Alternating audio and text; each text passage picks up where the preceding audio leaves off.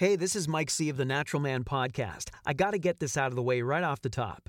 The Natural Man Podcast is intended as general information for educational purposes only and should not be constituted as medical advice or diagnosis of any kind or as a substitute for medical treatment. The information provided in this podcast is not meant to replace the advice of or treatment by any physician. Do not rely upon any information to replace consultations or advice received by qualified health professionals regarding your own specific situation.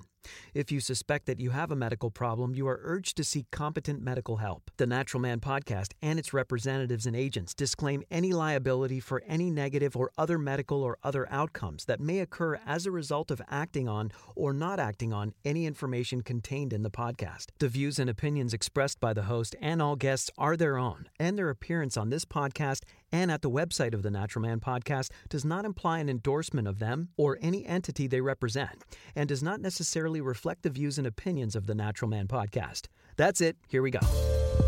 This is the Natural Man Podcast with Mike C.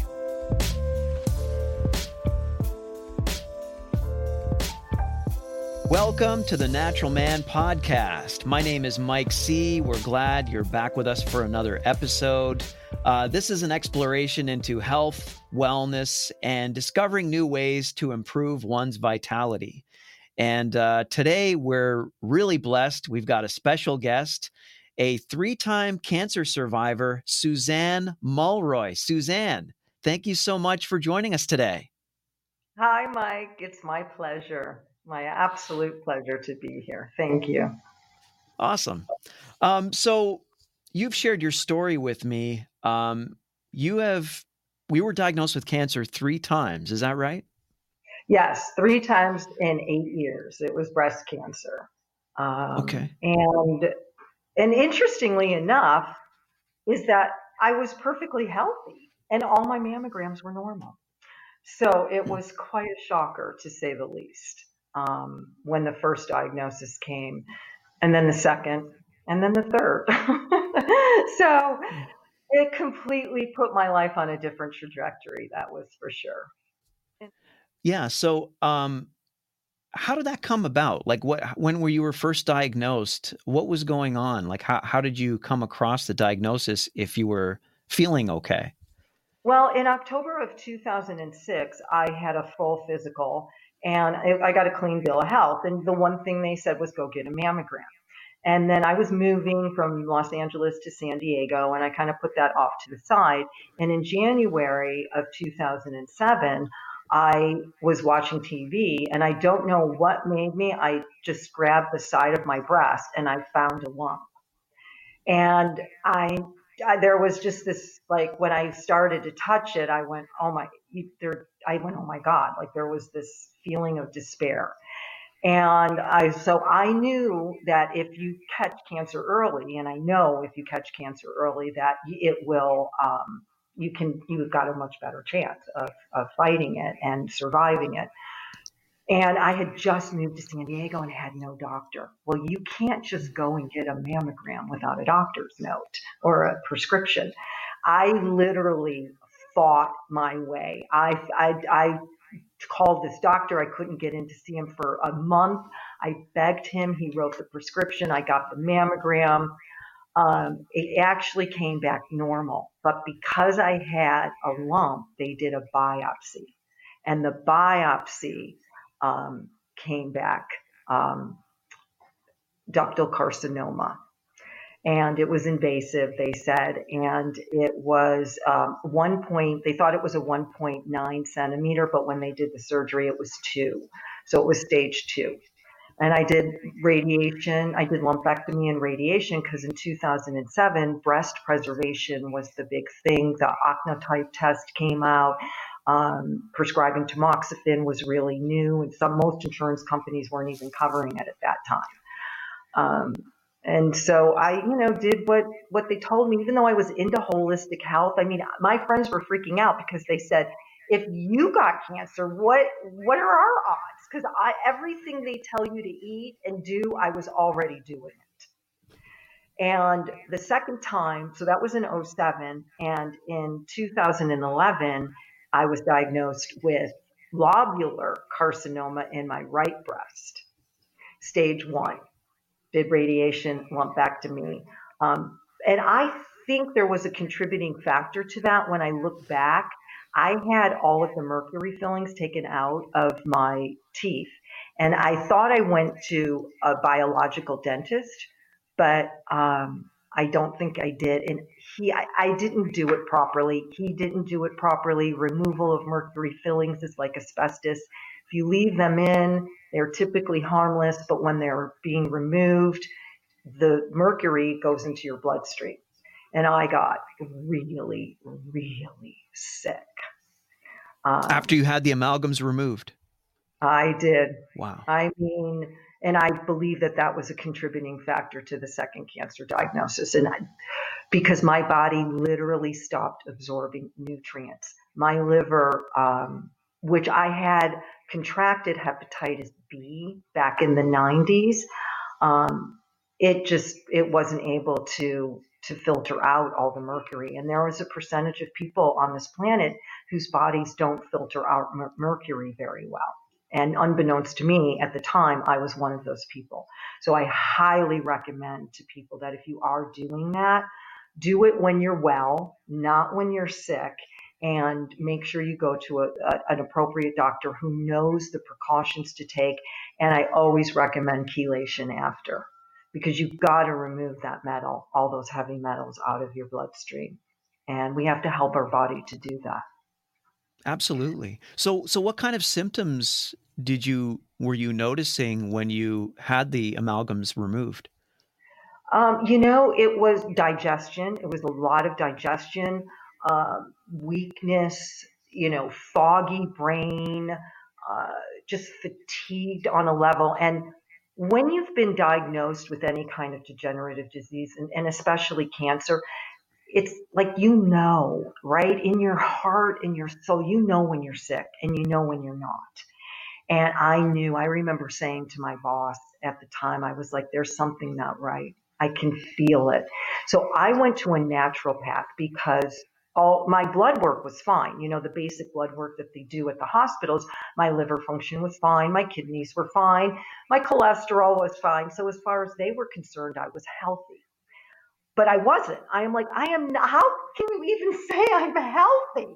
So I went to a naturopath and we did food allergy tests. He tested me for all of like every nutrient under the sun, which I had been taking a ton of supplements, but I wasn't absorbing anything. I was devoid of everything. He said to me, you literally have no B12 in your system how are you not saying you're tired? I'm like, I am saying I'm tired. No one yeah. will listen to me. And then I realized I learned that I was allergic, highly allergic to egg whites. And I used to eat eggs all the time. I would feel tired after I ate them. Um, but you know, you kind of, you know, not so tired. It wasn't like I got sick, but I just didn't feel great. But you know, it was a go-to food. I worked a lot. I would come home make scrambled eggs or poached eggs, and it was, tasted delicious, but it my body could not deal with it. So I just kept doing things that were depleting me, and I wasn't doing anything to replenish. And it just got to the point where my body was just having a system failure. And so um, there you have it. My doctor was like, well, you know, yeah, your boobs, this is this is a quote. Your boobs just like to make cancer. what she said. What a strange comment. Oh, you can't even imagine some of the things they told me.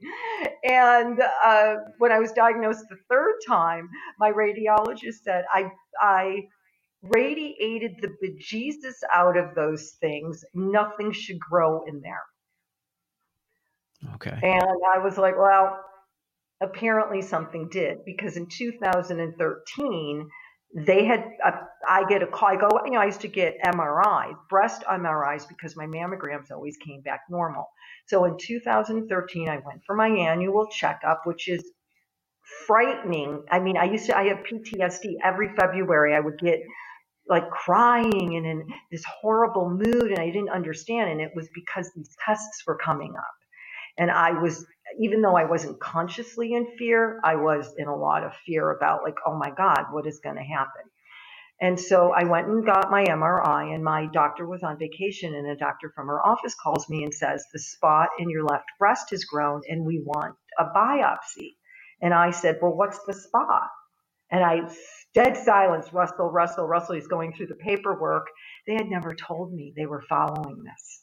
And as my doctor said, I just, you know, we, I just didn't think it was going to grow. Like I didn't want to upset you, you know, blah, blah, blah. And I'm just like, in, I'm stunned.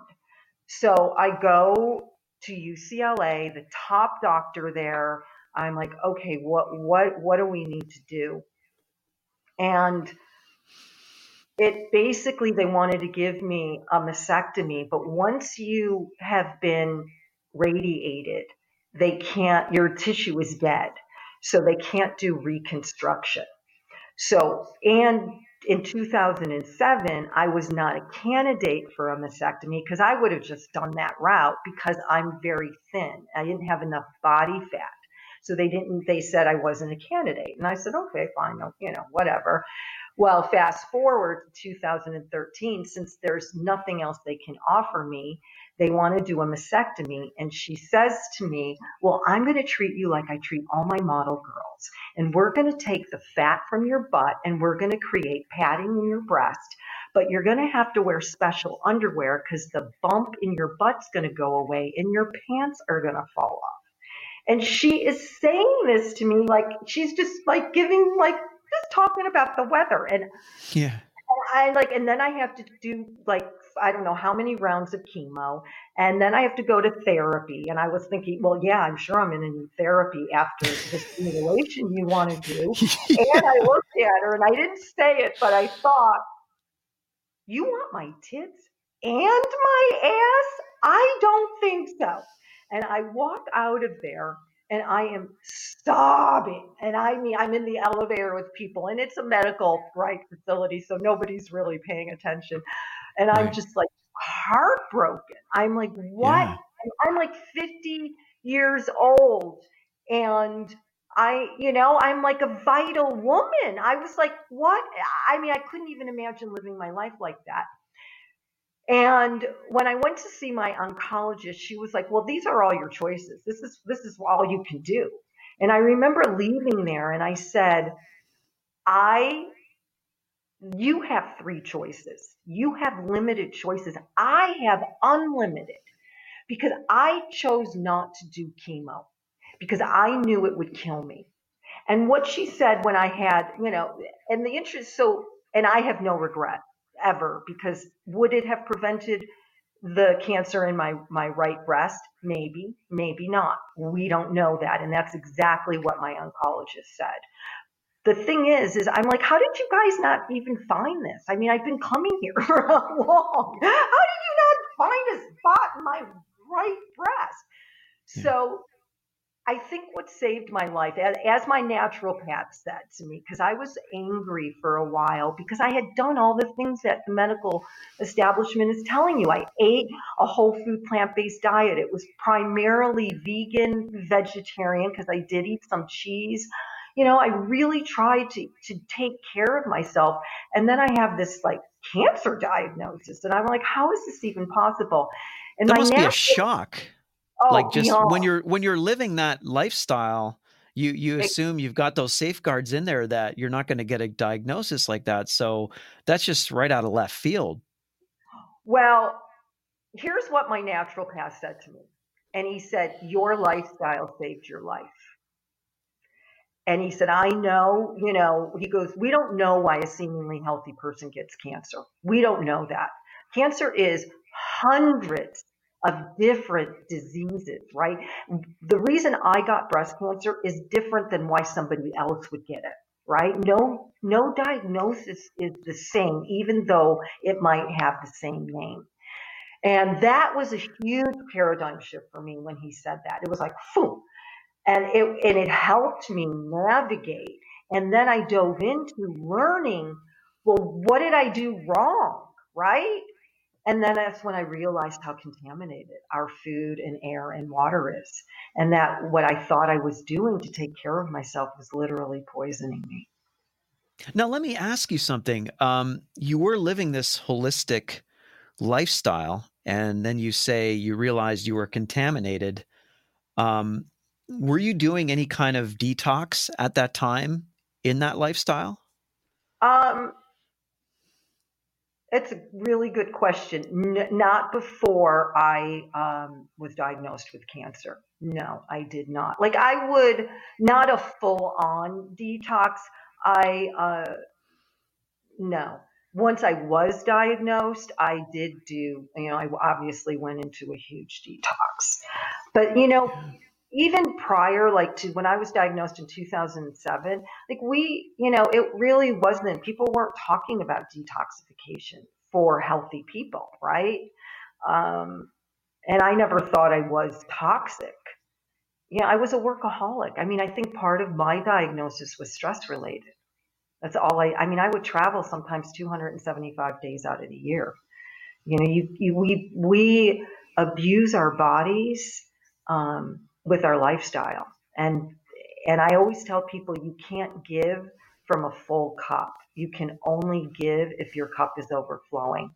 And most of us, our cups are like half full and we're still yeah. giving. And you know and when you're young you know it's different right our bodies have more resilience but year after year of just you know abuse on every level and even if it's not blatant abuse but just the you know the lifestyle the diet the lack of sleep the alcohol the drugs the pharmaceuticals what we're doing to our body on a day-to-day basis year after year you know it starts to break down yeah and then but i mean it's Right. And it's it's I guess it just floors me because it sounds like you weren't doing a lot of that when you had your diagnosis.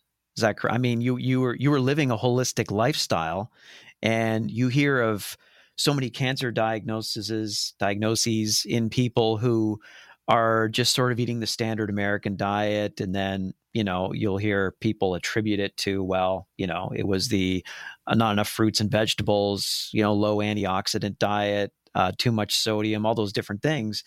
Um, but it's, I, again, I, I don't mean to harp on this, but it must have just been flooring for, it must have been just been, been so overwhelming to, um, to have that diagnosis with the way that you were living. Oh, it was. I mean, it was shock. I mean, it was a shock. I mean, it brought me to my knees. Um, yeah. And the interesting thing is that I, prior to my diagnosis, I didn't have much compassion for people who were sick because I grew up, you you know, if I fell down and my knees got scraped, my mom would brush them off, kiss them, and on I went. Right? We didn't. It, I wasn't encouraged to dwell on it or like, oh, you know, it wasn't a big deal. If you were sick, you rested, you got well, you moved on.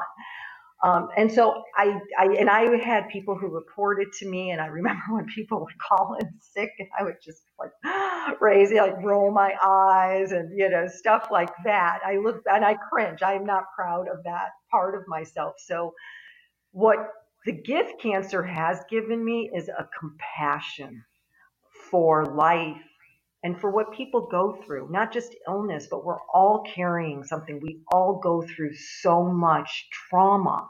And I work with cancer patients now, and I am in awe of what people go through and live through and overcome in their life. Um, and and that's the that's the gift it gave me to have this amazing compassion because I know now I know what it's like to be brought to your knees by disease and I also know what it's like to, to lift yourself up with your own volition, but also with the people around you, you know, the support yeah. of people. Yeah, yeah, it really changes you. I mean, uh, I, have had my share of struggles that I, have I've uh, shared in previous podcast episodes, and um, it it definitely changes you, and you see suffering through a different set of eyes, and there's there's a compassion that sort of develops because you just know how painful it is when you're ill and how alone and isolating that can feel. And um, you just you just want to help people. I mean that's part of the reason why i started this podcast was just that almost sort of take a, a patient advocate type role and just encourage people and show them different avenues for how they can achieve wellness because I don't think we're really showed that typically at the doctor's office. It's just, you know, pill for every a pill for every ill and and off yeah. you go. And there's so much more that the human body needs and I I know I'm preaching to the choir when I tell you this because you probably know this better than me. Um, but well, there's just a lot to be said for that. Well, and there is and you know, and look, I'm not I am not against allopathic medicine and I'm not against medication. I think it's overprescribed. And I think people think that they can take a pill and they can get well. And what I tell people, if you're taking a pill for the rest of your life, that, that you're only masking symptoms, right? You are not going to the root cause. And, uh, and most illness can be turned around with a lifestyle change and it's and some of that and change is is uncomfortable. Most people don't want to. And look i'm i am an advocate of freedom of choice for everything. I believe that individuals should have the right to choose um, whatever path they want. And i get how hard this decision is but it's not an easy fix. If it were i mean i tell people look if i thought chemo worked i would tell everybody to do it in late stage or aggressive diseases, aggressive cancers, it has its place. But for a non aggressive cancer, I just think that as it's too severe, as my cousin who is a cancer researcher, this is how he described chemo to me. It's like killing a, a mosquito with a shotgun. That's what, what chemo is. And I think it's too aggressive.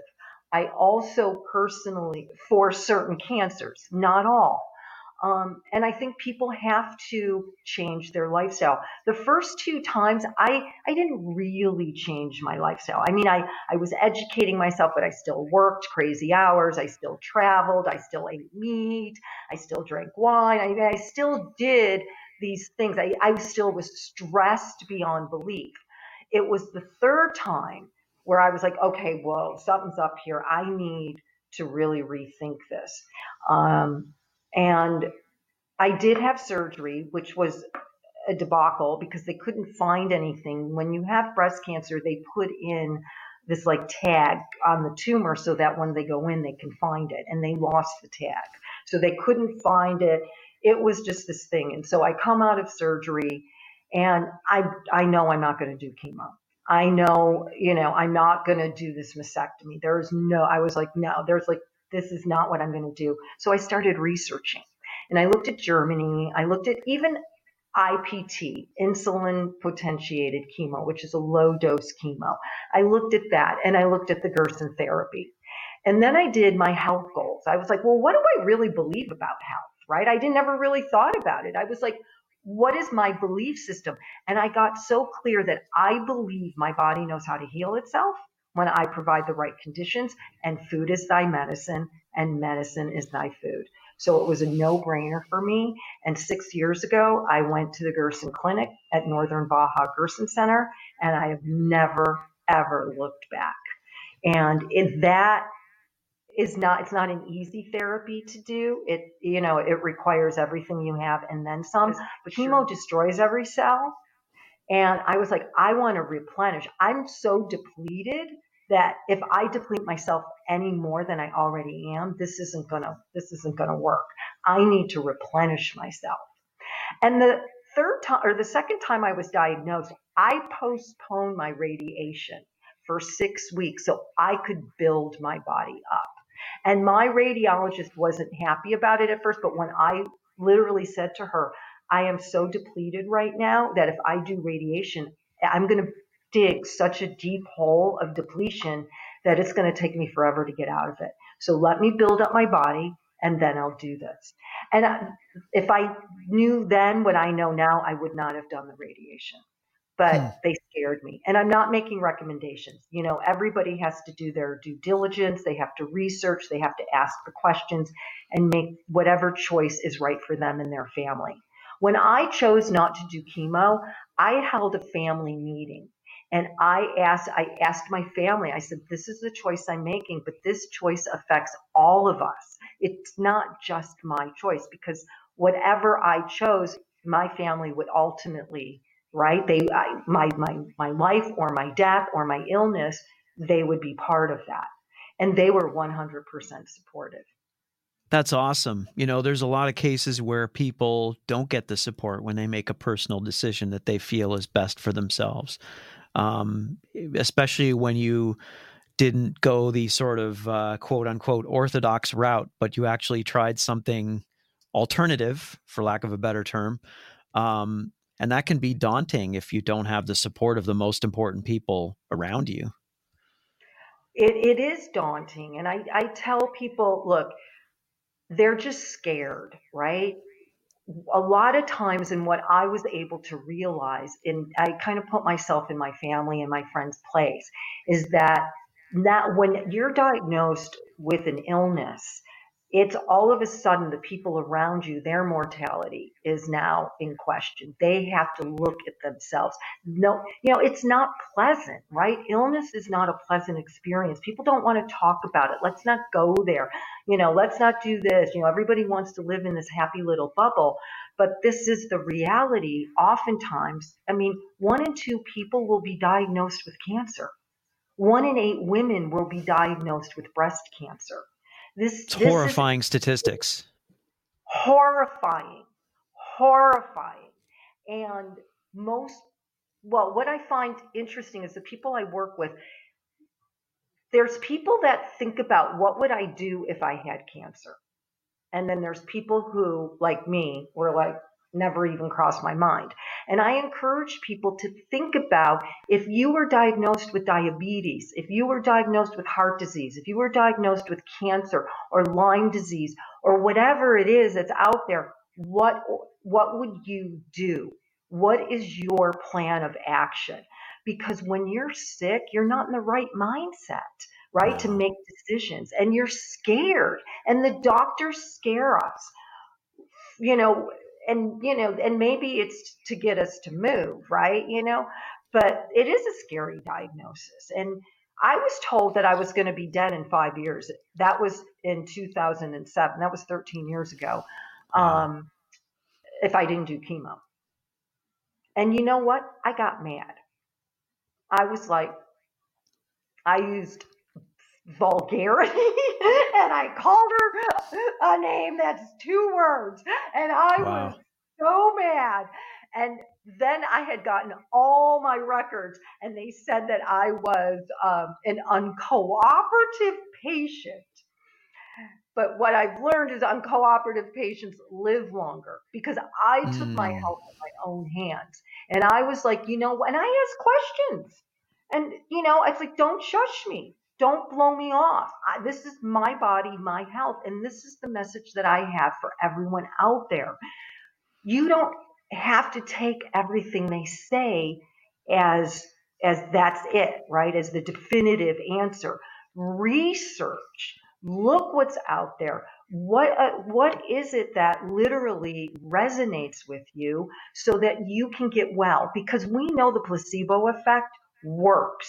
And if you believe that something will work and cure you, it will. And if you believe it won't, it won't. And if you're doing something out of fear, it's not going to work.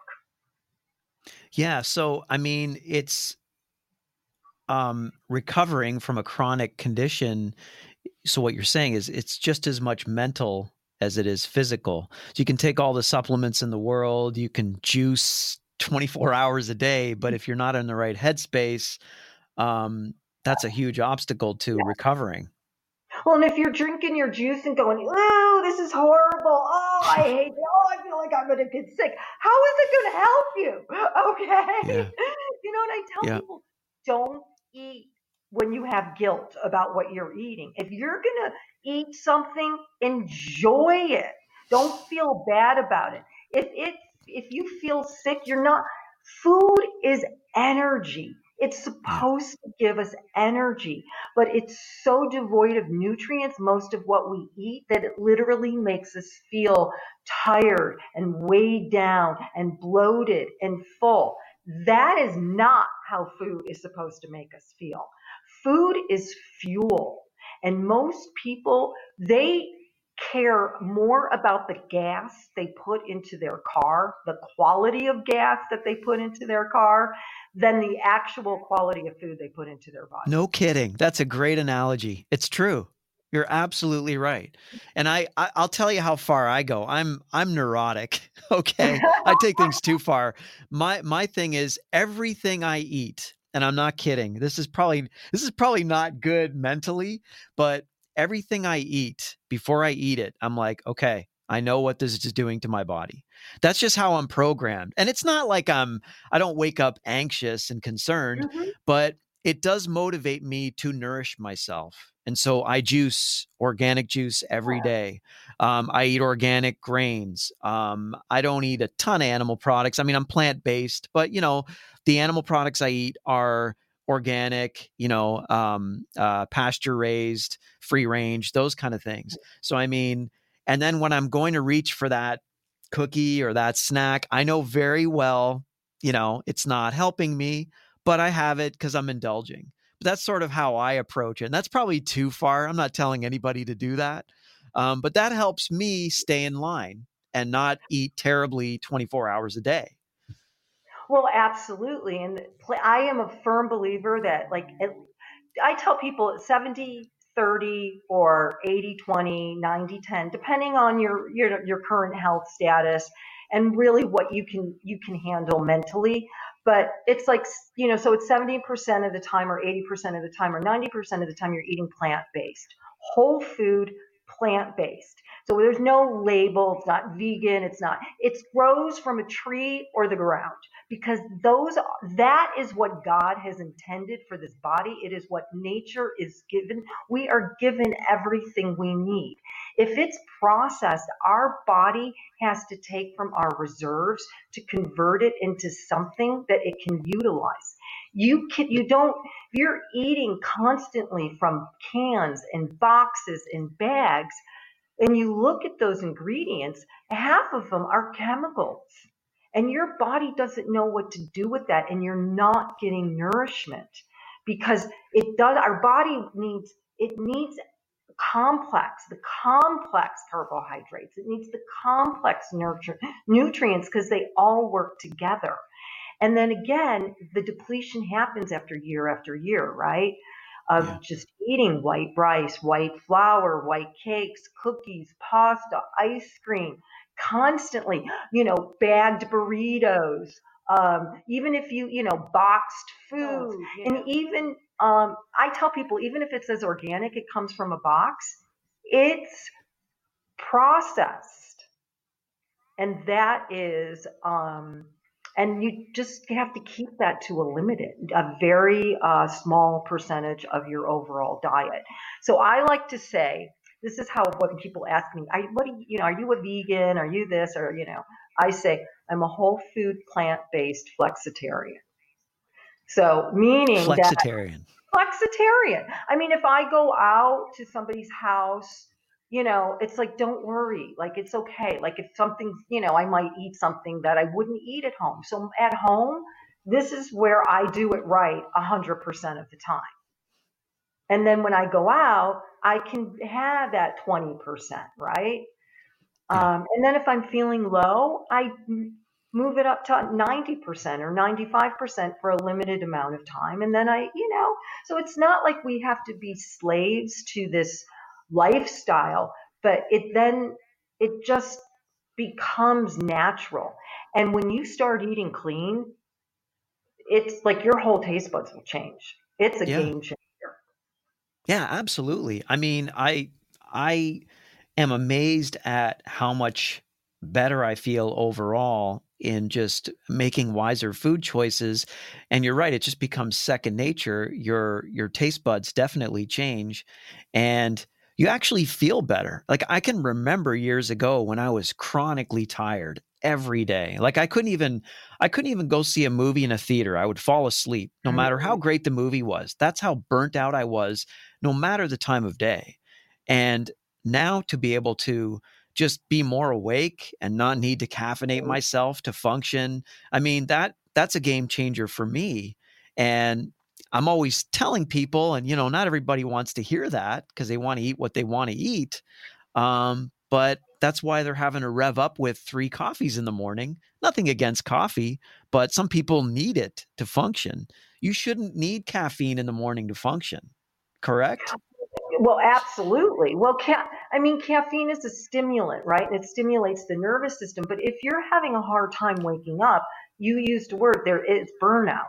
So when we're burned out, no amount of sleep is ever going to make us feel better right? We need to start changing from the internal and it's extremely important to put whole foods the fur into our bodies. The first thing I do in the morning is I put I have uh, squeeze a whole lemon, organic lemon, of course, in a glass of warm water. That's the first thing that I put into my body.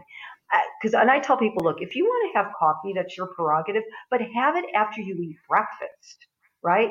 Get up, you know, put, do the lemon water, stretch your body, move it, you know, do a dry brush, get your lymph system moving or go for a walk, eat a fabulous breakfast. And then if you want to have a cup of coffee, your body can handle that. But when you're putting coffee into an empty stomach the minute you wake up, you're just stressing your body out. You're not nourishing it. So I always tell people fill your cup. Your cup has to be overflowing in order for you to give. Because if you're giving even from a full cup, you're depleting it. You're depleting yourself. And we don't think in terms of that, right? We just give and give and give until we're just, I don't know why I'm so tired. I don't know why I'm this. I don't know why I'm that. Um, and pay attention. I always tell people, how do you feel after you eat something? Keep a full food journal.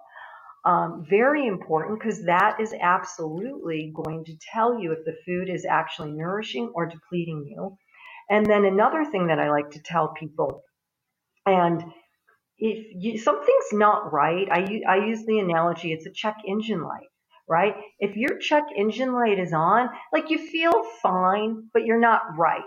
Don't ignore that because what happens is, you know, and I talk to so many people that because I work, as you know, at the Northern Baja Gerson Center, and mm-hmm. I work with so many patients that they knew, but they ignored it. They they felt the pain, or they didn't feel good, or they saw the blood in their stools, or the blood in their urine, and they just ignored it. And there does come a point in every disease when there is no return. And I encourage people, as scary as it is, get that check engine light checked, find out because your chances of turning that around are much greater than if you wait too long. Absolutely. No, that that's so well said, Suzanne. And and I want to go back to something that you said. Um, so the first two diagnosis diagnoses that you had um, were uh, you didn't really make those lifestyle changes. It was the third diagnosis where you made a real shift in your lifestyle. Do I have that right? Well, yeah. I mean, because I was well, because well, what happened was I, like I said, my friends, um, when I when I was diagnosed, they were like, "Well, what chance do we have? Like, you're the healthiest person we know." Like, my lifestyle was good. I was doing wheatgrass every day. I was, you know, taking my supplements. I was eating salads. I you know, I was eating organic. It was, and so, um, but the third time I went to a naturopath. Well, the second time I went to the naturopath, and I did start making changes, you know. So it was the second one did not throw me off. It was the third one because I didn't see that coming at all, right? I was fine. I had made the changes. I had you know, I I was doing everything. I mean, I went, I did the 30 day incurable by Dr. Schulze. I had, I was doing um, uh, colonics. I did like a series of six colonics when I was diagnosed the third time before I had done anything. Um, I was, I had never felt better in my entire life after I did Dr. Schulze's 30 day incurable. When I went back to get tested, they told me the spot grew. They said it grew. And wow. I went into this despair. And I yeah. was just, and I mean, on my, now this is an interesting story, on my hands and knees crying on my, my kitchen floor. And I literally felt and I was alone, and I felt two thumbs lift me up under my armpits and lift me up. And this voice, as loud as day, said, Do you want to live or do you want to die? The choice is yours. And I was like, Whoa. And then from nowhere, this, burst of energy came, and I was like, I choose life. And it was that energy that just propelled me. So that was when then they wanted to do the mastectomy, you know, take the fat from my butt, therapy, so on and so forth. And and that was when I found Gerson. When I just said, I've got there, I'm whatever I'm doing is not working, and there's something that I have to do. And I've never looked back. And it was a complete, utter lifestyle change on every level. So, Suzanne, tell me about the 70 30 rule. You touched on that earlier in our conversation today. Um, can you a little elaborate a little bit on that for our listeners? Yeah, sure. Yeah, so basically, um, it's it's a rule. Um, I mean, well, they use it in business. They'll use it with food, and and I use it when I'm working with patients to you know, help them navigate how they're going to make the correct food choices, right? For, for that, that are health affirming choices as opposed to health denying choices. And, so, you know, and look, you know, what food is amazing, right? And it's pleasurable and it's, you know, it brings us together and we, we eat for many different reasons, not just to fuel the body. So this isn't to make food out to be so bad, but you know, oftentimes because of all the food that's out there that is processed and we're looking for convenience and we just grab it, you know grab it we microwave it we call it a day. Again the cumulative effect of eating that way over a lifetime is detrimental to your health. We know that that i'm not like making any conspiracy theory claim here so I help people navigate that world by separating it into 70% of the time you eat whole food, plant based, organic really well, life affirming foods. 30% of the time, eat whatever you want, whatever makes you happy. Now, it, that could be 80% of the time you eat really, really well, and 20% or 90% and 10%. And the reason I use those particular percentages, it's based on your health, right? If you're a healthy person, you know, 70 eating 70% of the time really well and 30% whatever you want is perfect.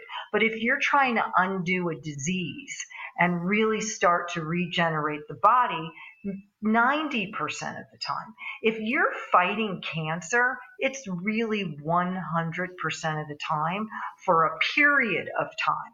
And on the Gerson therapy, it's two years that you're doing that because Max Gerson, what he knew and what we know is it takes two years for the liver to fully regenerate. And Max Gerson believed that a person who was sick had a toxic liver the liver is our it's the sponge in the filtration system of our body. So we have to support it so that it can remove the toxins. And so i just help people navigate okay how are you going to create conditions in your body to be able to heal itself? And what, whatever that is right? So you know, we're constantly being bombarded every single day with environmental toxins and pollutants. Um, I mean, from uh, you know, from the personal care products we put on our body to the water we drink to the air we breathe. Um, it's it's crazy, and so our bodies can, you know, we pretty much just can eliminate that. But when you're compromised or the body is not opt, um, functioning optimally, then you start to have a breakdown. Right. Um, and you you mentioned the Gerson therapy. Um, I'm a I'm a big fan of the work of Dr. Gerson, and I, have studied Max Gerson for for years myself, just out of out of interest. Um, talk a little bit about that. The whole premise of the Gerson therapy is the production of energy on a cellular level. That is what Max Gerson saw. And when a person is sick or dying, they are not producing energy on a cellular level.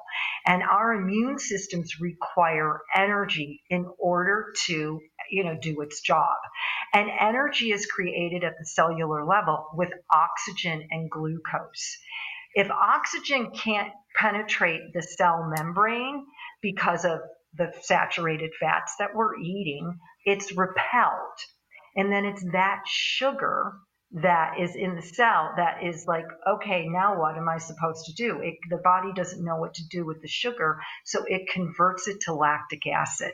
And lactic acid is what feeds cancer. Max Gerson saw this. He knew it in, intuitively a hundred years ago. And the, the whole therapy, it, there's coffee enemas, which a lot of people get freaked out. Coffee enemas, you know, I don't want to put coffee up my butt. But coffee enemas have palm. So coffee, you use a very specific coffee. Um, it's a therapy blend. It coffee has palmitic acid. Palmitic acid what it does when you're doing a coffee enema is it helps to stimulate glutathione S transferase. Glutathione is a master antioxidant into the body. And when you do coffee enemas, you're increasing that by 600%. Max Gerson saw this. Coffee enemas detoxify the liver. They help, will cure migraines. Max Gerson actually cured himself of migraines using coffee enemas. They help tremendously with pain. Now, they're not to be used arbitrarily or for fun or, oh, let me just willy nilly do this. It's a serious and it's a it's a medical. I mean, they used to do coffee enemas years ago in hospitals. Mm-hmm. So it is it is a health um, affirming thing to do, but for every enema you do, you drink three juices, three cold pressed fresh juices. So you're replenishing your body. And I've talked to people over the years who are doing coffee enemas, but they're not replenishing, right? It's like a detoxification is serious. It's a serious business and you have to do it I always recommend do it under the supervision of someone who knows what they're doing. Right. Because I've seen many people get in trouble trying to do it themselves. And detoxification, as I said, is, is a very serious business. You know, it's a two year protocol. It isn't, you know, it's not something you do willy nilly. It really is designed to reverse disease. And, and it does, and how it does it, the therapy in of itself is not reversing disease. It's creating the condition in the body to do that. And that's what I'm really clear about with people. Our bodies know how to heal itself if we just create those conditions. Right. And um, it's a whole food plant based diet. It's salt free. I mean, sodium chloride will destroy the, the thyroid gland. Mm-hmm. We know that, um, which is why they iodize salt um, because when they first came out in the 20s, they weren't doing that and everybody was getting goiter. And mitochondria is produced by the thyroid gland, and it is the mitochondria that actually goes into the little organelles and helps the sugar and oxygen create energy. So that's what I mean when I say food is fuel, right? Our food is literally fueling the the molecules and the mechanisms within our body to produce energy. And if you're lethargic um, or you're not feeling well, your body isn't producing energy efficiently. Right.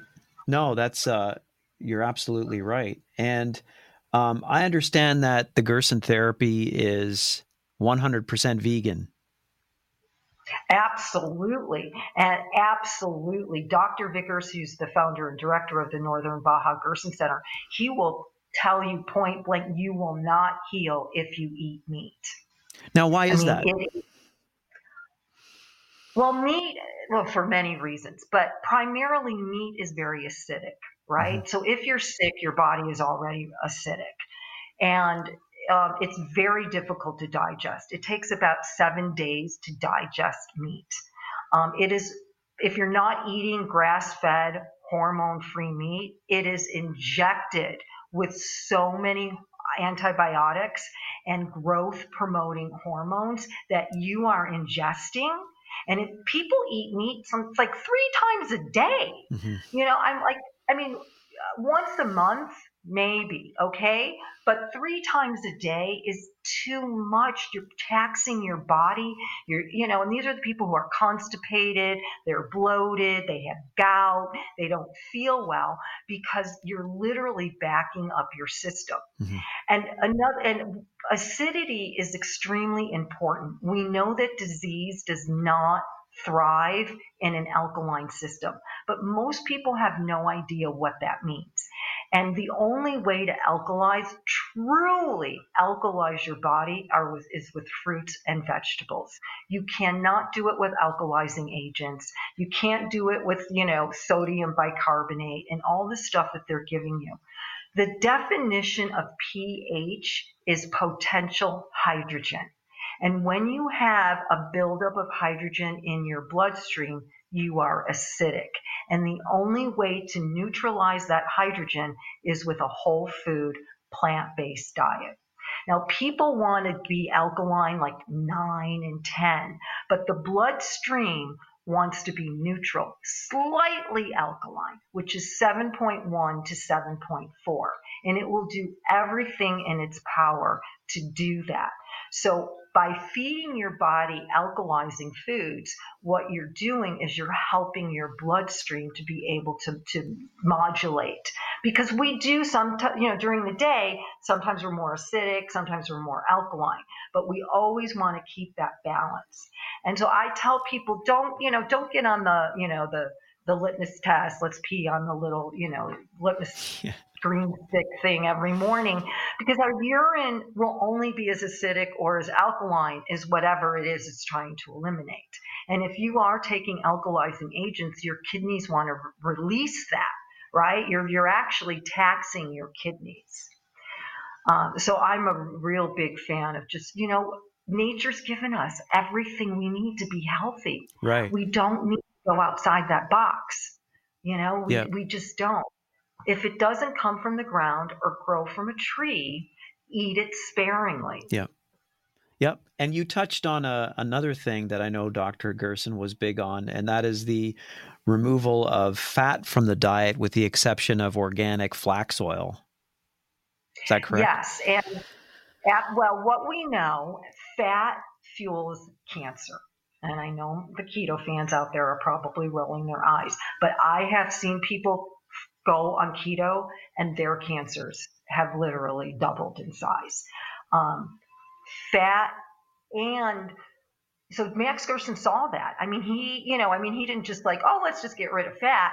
He saw that when he gave his patients fat, that their cancers grew, and especially hormone based. Mm-hmm. You know, if you have breast cancer, prostate, ovarian, cervical, no fat. Now, flax oil, the reason that he allowed flax oil, and we do need fat, you know, I'm not, uh, you know, again, a healthy person can have avocados, right? And avocados are good. A healthy person can have um, um, olive oil, absolutely, right? But when you are undoing cancer, fat is not your friend. And this is extremely important. Our bodies, our brains are made of cholesterol we need some fats. But the as I was talking earlier about the cellular membrane, right, that allows the oxygen either to come in or it repels it, it that cellular membrane is made up of fats. And it's made up of fats, whatever fats you're feeding it. So if you're feeding it with high saturated fats, then what you're doing is creating an environment that has an abundance of hydrogen. And that hydrogen is repelling the oxygen molecule. What flax oil does is it reestablishes the integrity of the cell membrane so that that cell membrane can then magnetize and pull in and accept the oxygen molecule. When the oxygen and glucose come together, that is what is creating energy on a cellular level. Mm-hmm. That's fascinating. And um, did you use pancreatic enzymes at all in your journey? I did. I did. Talk about that. And Well, in pancreatic enzymes, um, really what they do is they help tear down um, tumors is basically so they you know so they're literally eating the tumor. Um, and so i yes i did them religiously for two years. Um, and then what happens is as it's breaking down the tumor growth um, that the the that ad, that's a waste product in the body, right? So now it's in the bloodstream, and then that's why then you do um, coffee enemas because now you're helping the body to eliminate whatever toxic burden you're creating when you're undoing cancer. And so, whatever treatment option you use, I am a firm believer in doing um, enemas and things like that so that you're releasing that tumor burden. If you're doing chemo, you have to do a, a very modified version of Gerson because the toxicity level is very high for a person who does chemo, and um, and so we don't want. What happens is that we're releasing the toxins faster than the body can remove them and so they can get sick. So we always have to meet the person at wherever their toxic load is and then modify the therapy based on that so that they can do it, um, you know, in a comfortable way and that we're not taxing the body. Right. Um, so tell me about the uh, Northern Baja Gerson Center. That's where you that's where you help out Dr. Vickers with cancer patients? I do. So I work with patients that arrive there. Um, so I was a patient there six years ago. Um, and just, you know, I mean, it, it literally changed my life. And then I would go, you know, every year for a tune up. Um, because you know you get into life and you know things happen and so i would kind of go and recalibrate, if you will. And I got to know the staff. And I was going through a huge transition in my life. I was in corporate America for a long time. And I was just wanting something new and something different. This is my passion to help people navigate this rocky terrain um, and know that there's good that comes from it on the other side. And so Dr. Vickers travels a lot. And last year he asked me if I, you know, wanted to come and help out with the patients. And I and I do. And you know, my role has sort of evolved into um, really being a major support for them on every level. So we are a teaching clinic. We teach people about the Gerson therapy so that when they go home, they can absolutely um, continue this journey for two years. Patients typically come into the clinic anywhere from two to four weeks. Um, they obviously learn everything um, about the, the therapy as well as participating in it.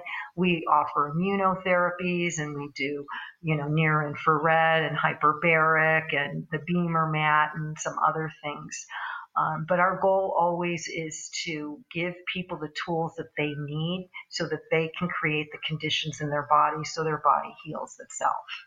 And that's really what it is. It's strengthening that immune system, strengthening um, and nourishing the body. And it's funny because it is a huge lifestyle change and uh, and an eating, right? I mean, people, it's no salt, it's no fat, very little spices. I mean, there's no spices. I mean, you put like no basil, no mm-hmm. cinnamon, um, because those are considered aromatics and those are toxic to a toxic liver. If you don't have a toxic liver, it's fine.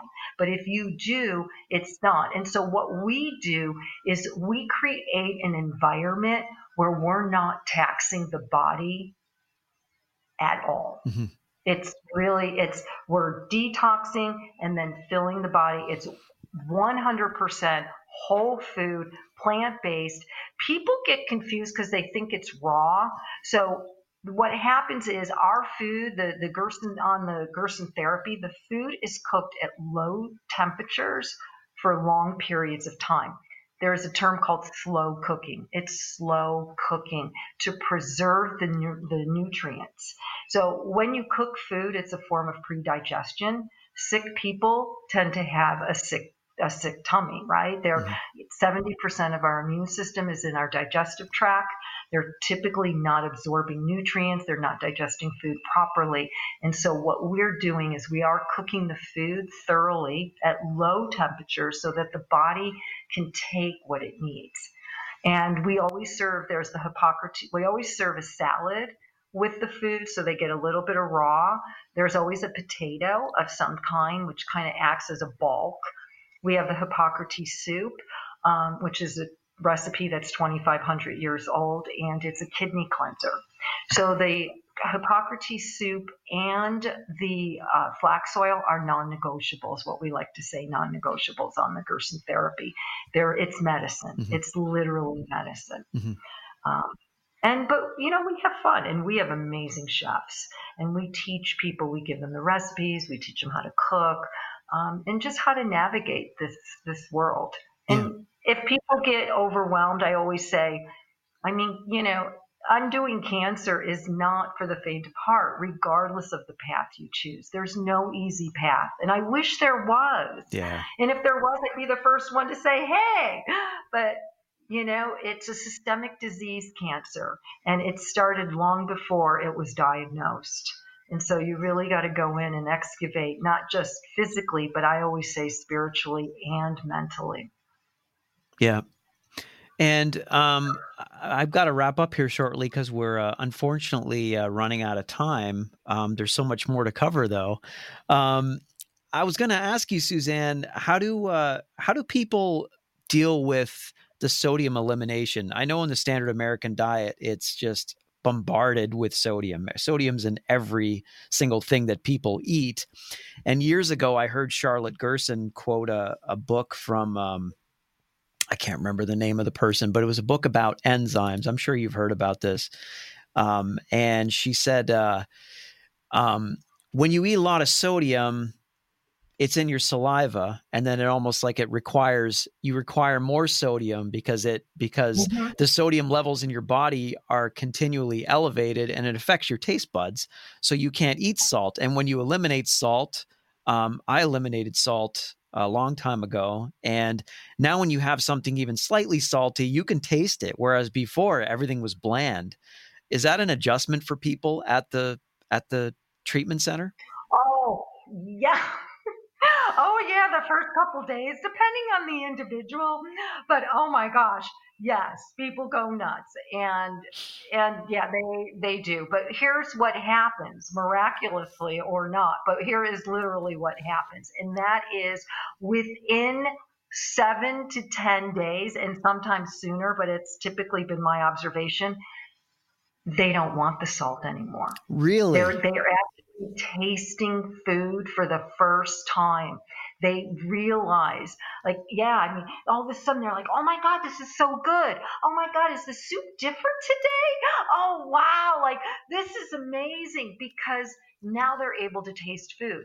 We only need a quarter teaspoon of salt a day. Our bodies. That's the requirement our bodies need.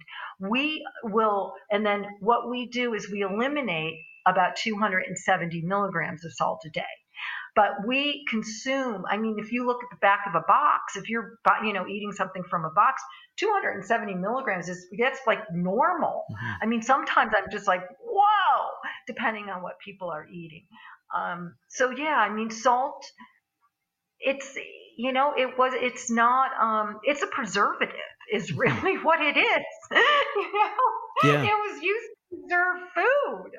And somehow we decided to put it in all of our foods. And then, I mean, obviously, probably did preserve them, but. And again, I always tell when one of the recommendations I make to people when they're starting out on this journey is before you learn, unlearn. Unlearn everything you think you know so that you can then start to learn new things. And yeah. that probably, when I'm working with cancer patients, um, you know, people come in and they, well, sugar feeds cancer and this does this, and they think they know everything. And it's like, well, yes, sugar feeds cancer in an acidic environment, mm-hmm. not in an alkaline one. Right. So let's alkalize the body. Okay. You know, um, it's those types of things that it's just changing your mindset, which we talked about once, you know, earlier on in this. Yeah. Well, that's awesome. Um, uh, thank you so much, Suzanne. I hope you'll uh, join us again for another episode. It's been really fun having you on, and uh, I feel there's so much more we can cover. So, would you come back and join us on another future episode? I would love to. Awesome. Absolutely. Well, thank Absolutely. you so much. We really appreciate it. Absolutely. Thank, thank you. you. Thank you. for letting me talk about what I'm so passionate about. Oh, absolutely. well, th- and thank you for joining us uh, for this edition of the Natural Man podcast. Remember, you can check us out on Instagram at the Natural Man podcast and keep up with us on there as well. And uh, we'll see you next time. Until then, my name is Mike C. Stay healthy. This has been the Natural Man Podcast. Subscribe to our podcast for more episodes. The information contained in this podcast is for informational and educational purposes only and is not intended to be a substitute for medical advice of any kind or to diagnose and or treat any disease. Please consult a physician for personal medical advice. Always consult a physician or other qualified healthcare provider with any questions regarding a medical condition. Never substitute, disregard, or delay seeking professional medical advice or treatment because of something you've heard on the Natural Man Podcast. I'm Matt Cundill, host of the Sound Off Podcast, the show about podcast and broadcast. Since 2016, we've been speaking with amazing people who have populated your ears for decades. Legendary broadcasters, research wizards, talent experts, podcasters, voice talent. Almost 400 stories, all for free. Subscribe or follow the Sound Off Podcast on Apple Podcasts, Spotify, Amazon Music, or at soundoffpodcast.com. Come on a journey like no other, where you will discover many roads that will lead you to a happier, healthier, and more stress free life. And the beauty is, you don't need any vacation time for this adventure. The journey will come to you. Join Avery Rich on your very own journey into yoga. Along the way, she will demystify yoga poses and guide you into a yoga posture or short sequence, all in less than 15 minutes. You have nothing to lose but stress. The Journey into Yoga podcast. It's not for people who like yoga, it's for people who don't like yoga. Follow or subscribe on Apple Podcasts, Spotify, Amazon Music, or at averyrich.com. Another Sound Off Media Company podcast.